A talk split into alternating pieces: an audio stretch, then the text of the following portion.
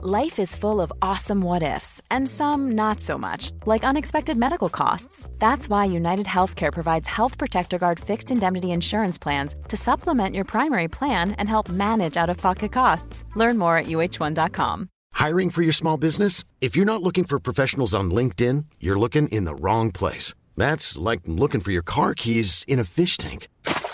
LinkedIn helps you hire professionals you can't find anywhere else, even those who aren't actively searching for a new job but might be open to the perfect role. In a given month, over 70% of LinkedIn users don't even visit other leading job sites. So start looking in the right place. With LinkedIn, you can hire professionals like a professional. Post your free job on linkedin.com slash people today.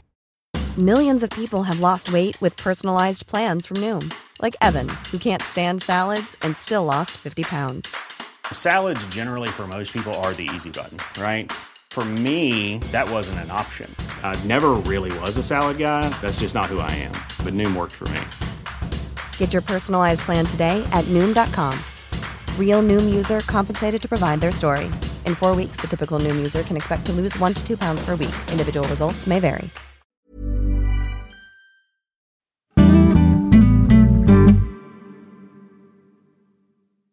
Esta semana tendremos un episodio especial en inglés con Peter Singer, el autor de un libro que se llama Liberación Animal, filósofo y activista australiano. La próxima semana regresaremos con la programación usual en español. 48 years ago, the world was going through troubled waters.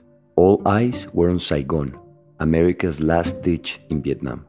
After 10 years of intervention in that country, the North American Army withdrew defeated, culminating one of the most important events of the 20th century.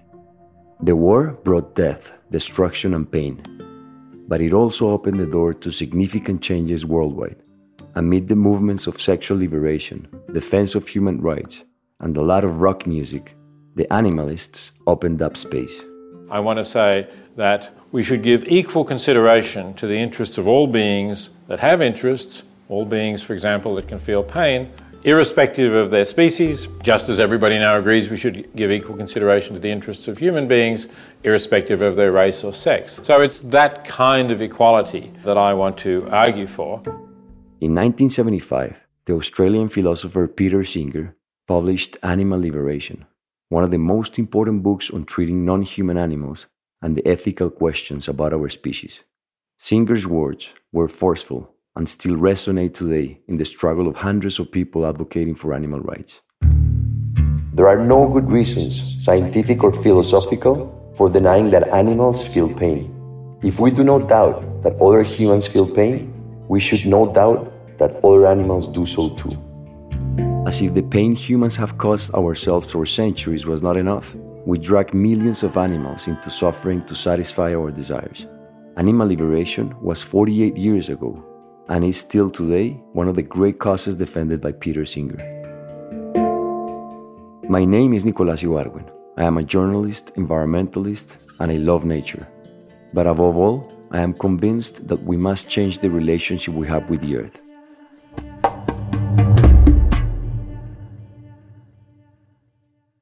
So, I want to start this conversation by uh, understanding what is practical ethics. Well, in a sense, ethics has always been practical, but when I started studying ethics in the 60s, it had lost its practical edge. It was a theoretical conversation about the meanings of moral terms and uh, whether ethics can be objectively true or false. So when I started doing it after a while in the late 1960s and 70s, I was very active in the student movement and the radical movement of that time.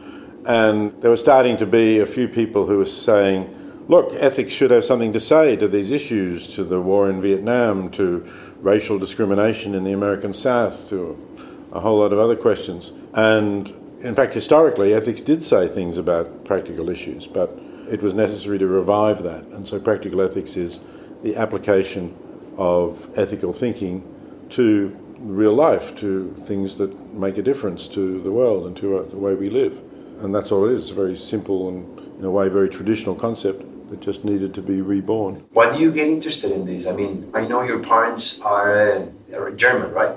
Austrian. Or Austrian, and they escaped from Nazi occupation. Yeah, They ended up in. Australia. So I guess you, your childhood you spent it in Australia, right? I was born in Australia, yes. Yeah, I born in spent my whole childhood So, Australia.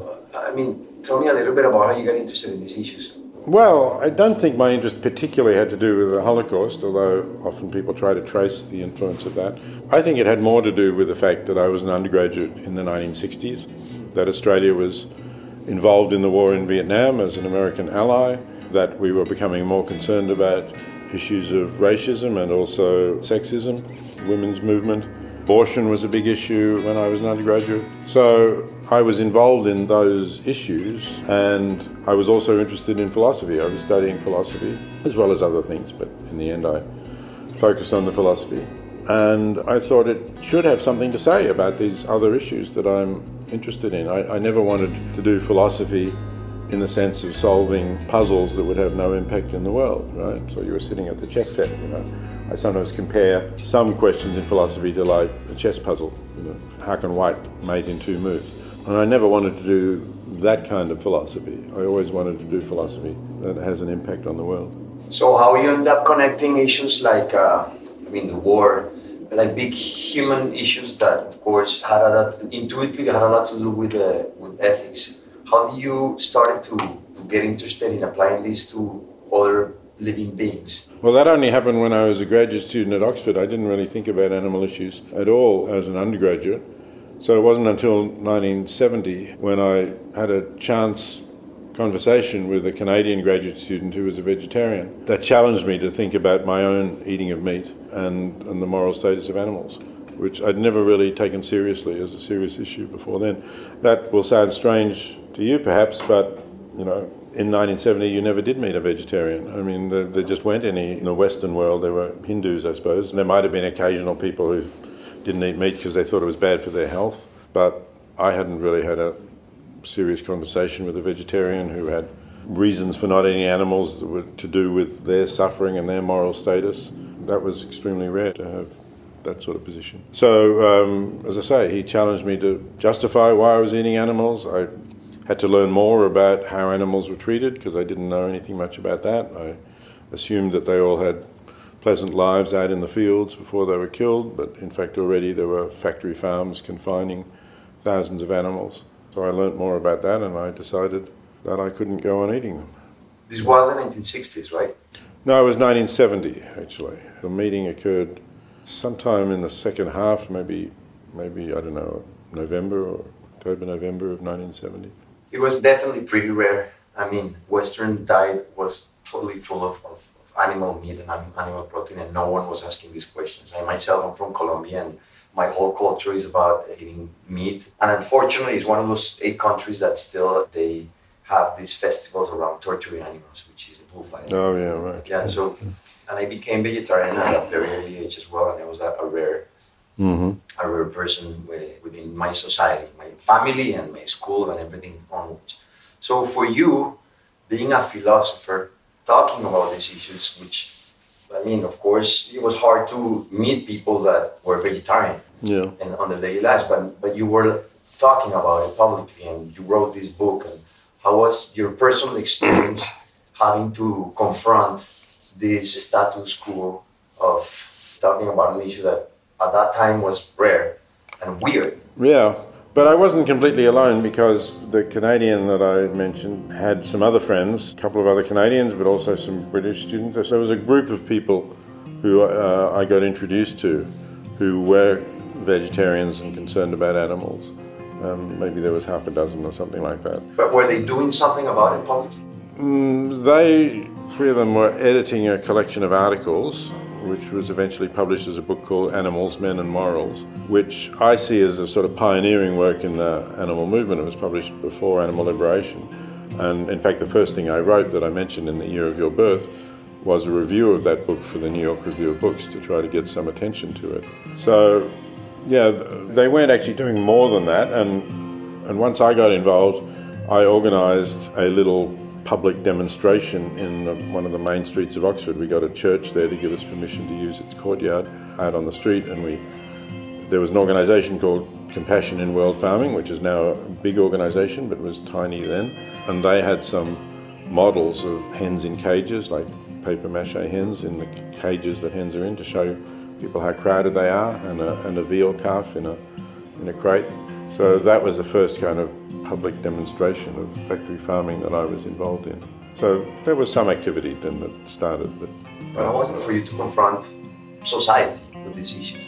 Well, I mean, you know, I was trying to, um, but then my main way of confronting society was to write about it, of course, in the New York Review Books article and then in Animal Liberation. Once Animal Liberation was published, then I rapidly became a sort of a public figure, a representative of that then quite small and radical movement that was trying to confront society and how bad was, was the, the pushback? Because yeah, you indeed became this big figure, inspiring a lot of these uh, groups yeah. and organizations dedicating themselves to fight for animal rights. How big was the pushback? I mean, because there's industry and there's a lot of interests Yeah. this this very powerful industry of, of raising. There was, but at the time they didn't take it very seriously. You know, the, the most common negative response to it was ridicule. You know, it was treated as if it was a joke. You know, or all animals are equal. You know, that's absurd. You know, I can't slap a mosquito, and just sort of try to laugh it off. The industry didn't really get mobilised against it for some years when it realised it had to take it seriously. But there was a positive response as well, which was encouraging. There were quite a few people who said, Yes, I've always thought this, but you know, I thought I was crazy. I didn't really dare talk about it because everybody else would have laughed. So there was quite a positive response from those people too. And uh, I mean, it's been what, 45 years since then? And Mhm. of course, things have changed a lot in terms of like, it's now mainstream in a way being vegan and uh, to talk about these issues, even in countries like mine, like Latin America, where, Mhm. Where there's a big um, culture of eating animals. And there's more uh, understanding. But still, we are a very, I mean, a small minority. Uh, people that are talking about these issues and people that are trying to do something about it and people that are protesting against it and and even there are even laws here in the states condemning people that are actually raising these issues and, and filming and, and Well, it's a, it's a filming in, in factory farms that is These ag- ag- it- ag gag laws is illegal. I mean, there's, there's no laws about talking about it, and there is complete freedom of expression to talk about it. And I think, in fact, that most of the ag gag laws will get struck down by the Supreme Court. I think they're not constitutional. You think? Um, yeah, and some already have been. It's very difficult for the state legislatures to to frame laws in ways that the courts are not going to strike down as violations of the First Amendment. but they keep coming up They come up in the states that are dominated by factory farming. Yeah, I mean they don't come up in California, but No, um, they come up in Iowa or North Carolina or yeah, exactly places like that. but you think they're going to be struck down So far, there's no there's no when people have appealed them and taken them to higher courts. My understanding is that none of them have survived so far, but. Um, the police will still use them. They still intimidate you because they, the police can still, if a particular law hasn't been declared unconstitutional, the police can still arrest you. They can jail you while you wait for trial or something, and then you might be convicted, and then you have to have an appeal and so on. So, it's, you know, it's still a it's, it's still a deterrent. I'm not saying that it's not a deterrent to people doing what they used to do, but nobody who's continued to fight the laws through the courts, to my understanding, is still in prison or anything like that. still i mean veganism has grown and, and laws and certain uh, improvements in animal welfare but still we kill over 60 billion animals land animals i think or something. Yeah. do you i mean and there's factory farming is bigger than ever and more powerful than ever. And uh, despite the veganism movement and animal welfare movements and organizations spending a lot of money to try to raise awareness about these issues do you see a world where eventually uh, factory farming and the way we treat other living beings in this planet to eventually can we create that society are we capable of creating that I think we're capable of doing it. I think we'll be assisted by technology that produces foods that are either plant based or cellular, that are meat like. I think that will help to advance the speed of the process. But I certainly think we're capable of it. I just think it's still going to take a long time. When it's not going to happen overnight or even in a year or two. I know, I mean, of course, you know your books, and people have to read your books to really understand this, what I'm asking. But in a nutshell, how do you argument that uh, human animals have the same rights of other animals? So, firstly, I don't really base my argument on rights because I think it's difficult to say what rights even humans have, let alone what rights animals have. And I base it on equal consideration of interests.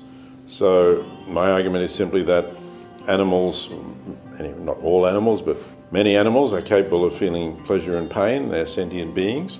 And if a being can feel pain, then its interest in not feeling pain should count just as much as the interest of any other being in not feeling a, a, similar quantity of pain or a similar type of pain. The fact that the being is of a different species from us is not a morally relevant factor in trying to decide how much weight to give that pain.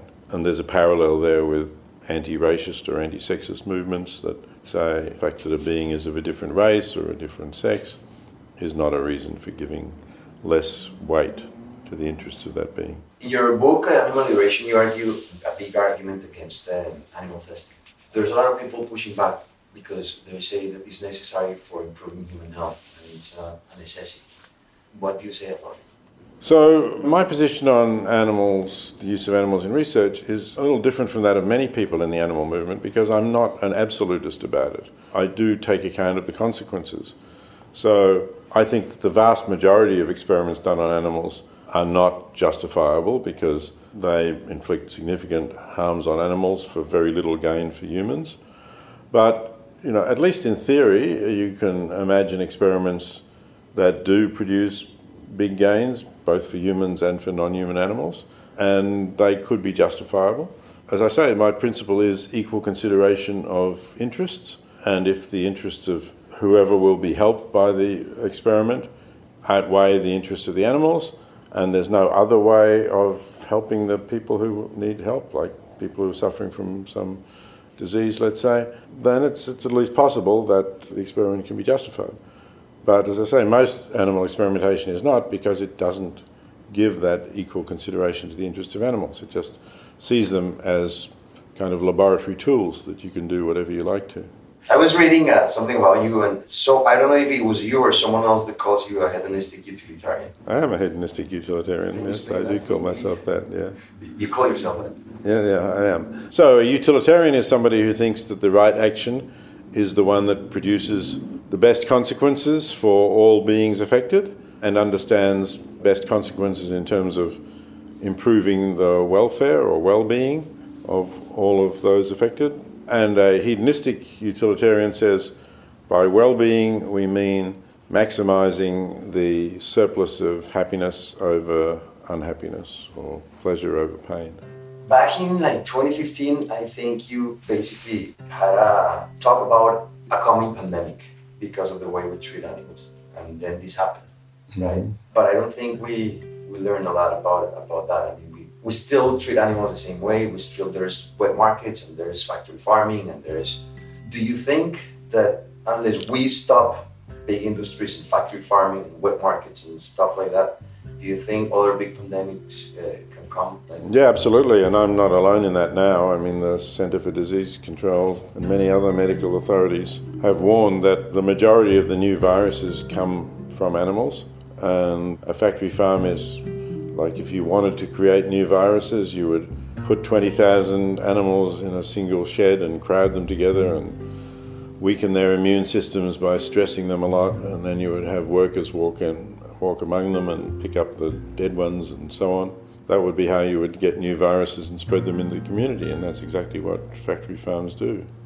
So, um, yes, I think it's very likely that we will get more viruses out of factory farms and possibly more deadly ones too unless we change that. Yeah, unless we change that. That's right. Yeah, but so far, so far as you say, we're not changing it.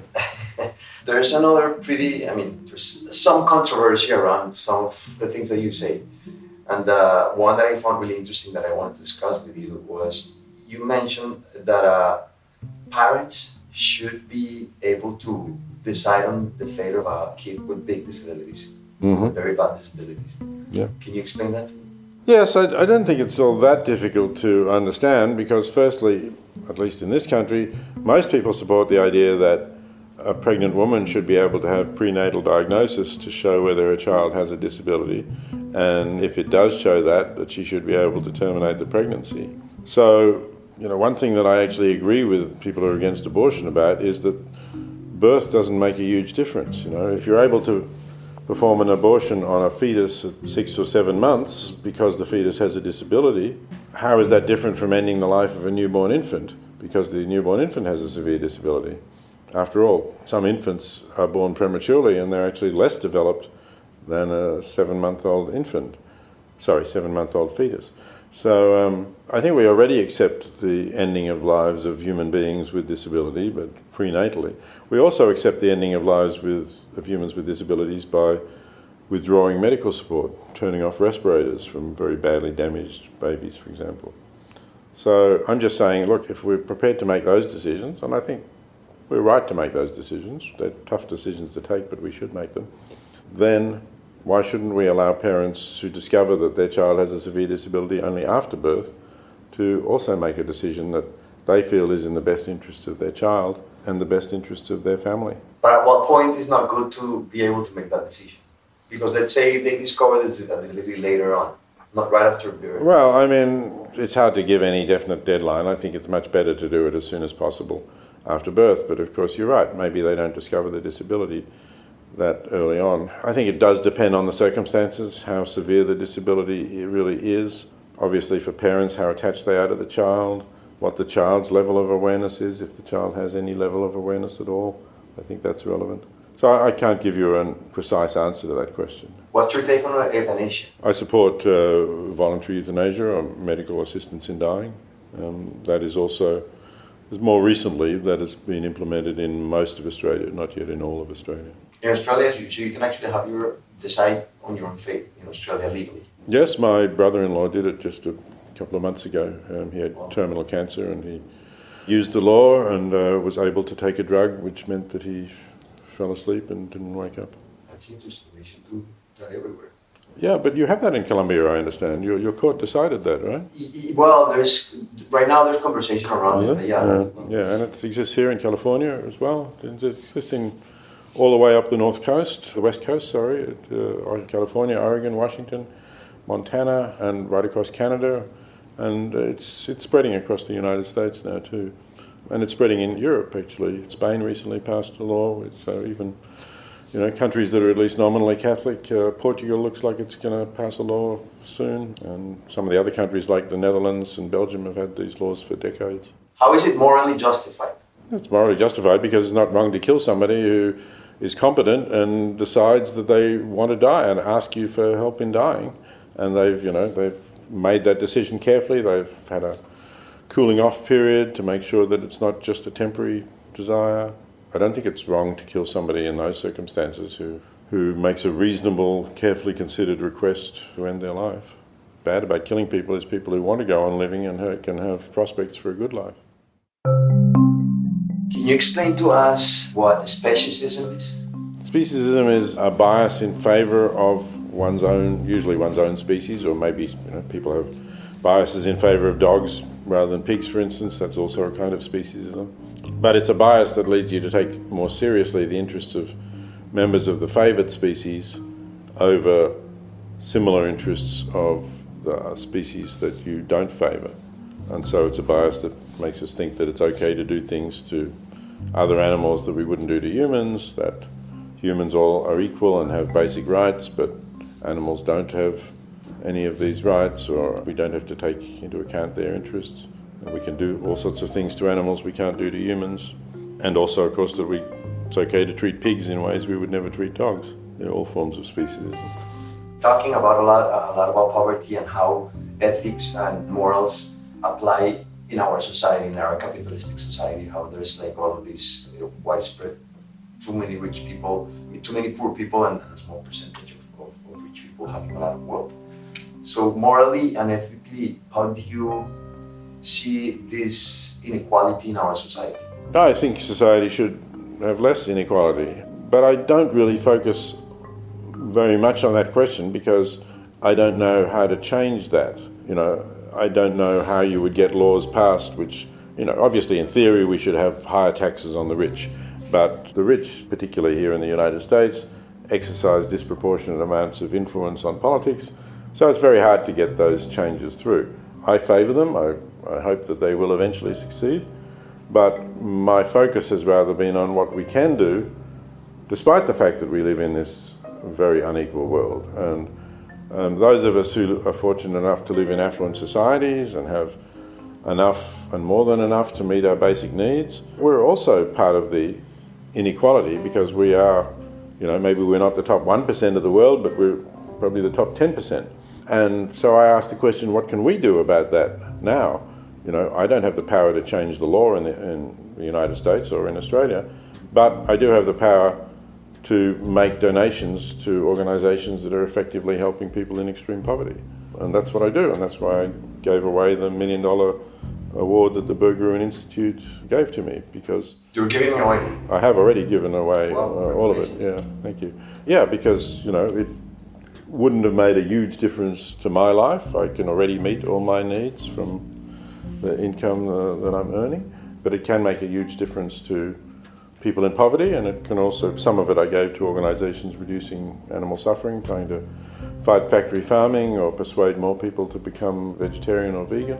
So I think there are lots of good things that you can do that if you're already, as I say, at the income level where you can meet your basic needs, you don't need. Are you an optimistic or not?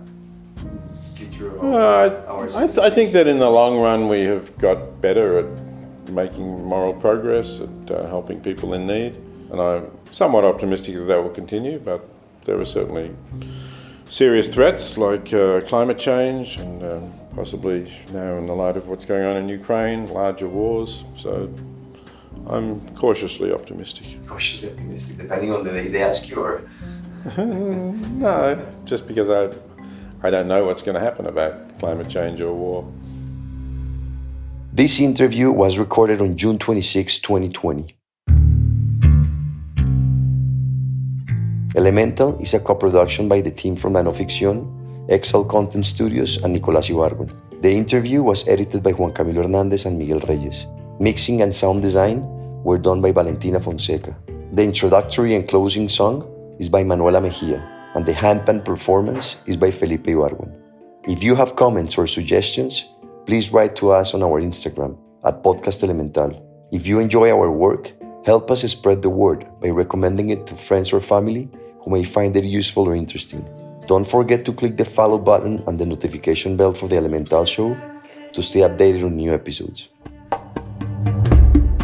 Thank you very much.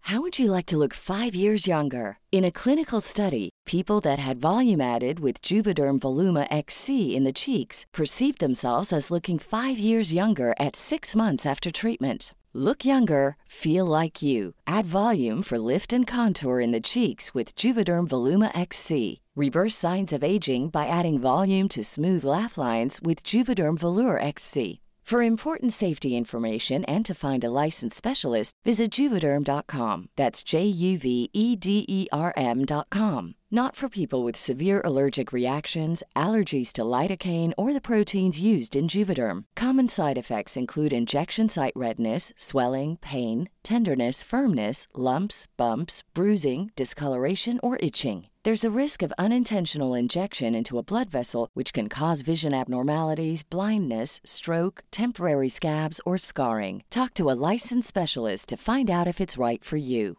Planning for your next trip? Elevate your travel style with Quince. Quince has all the jet setting essentials you'll want for your next getaway, like European linen, premium luggage options, buttery soft Italian leather bags, and so much more. And is all priced at 50 to 80% less than similar brands. Plus, Quince only works with factories that use safe and ethical manufacturing practices. Pack your bags with high-quality essentials you'll be wearing for vacations to come with Quince. Go to quince.com/pack for free shipping and 365-day returns. Imagine the softest sheets you've ever felt. Now imagine them getting even softer over time. That's what you'll feel with Boll and Branch's organic cotton sheets. In a recent customer survey, 96% replied that Bowl and Branch sheets get softer with every wash. Start getting your best night's sleep in these sheets that get softer and softer for years to come. Try their sheets with a 30-night guarantee. Plus, get 15% off your first order at bollandbranch.com. Code BUTTERY. Exclusions apply. See site for details.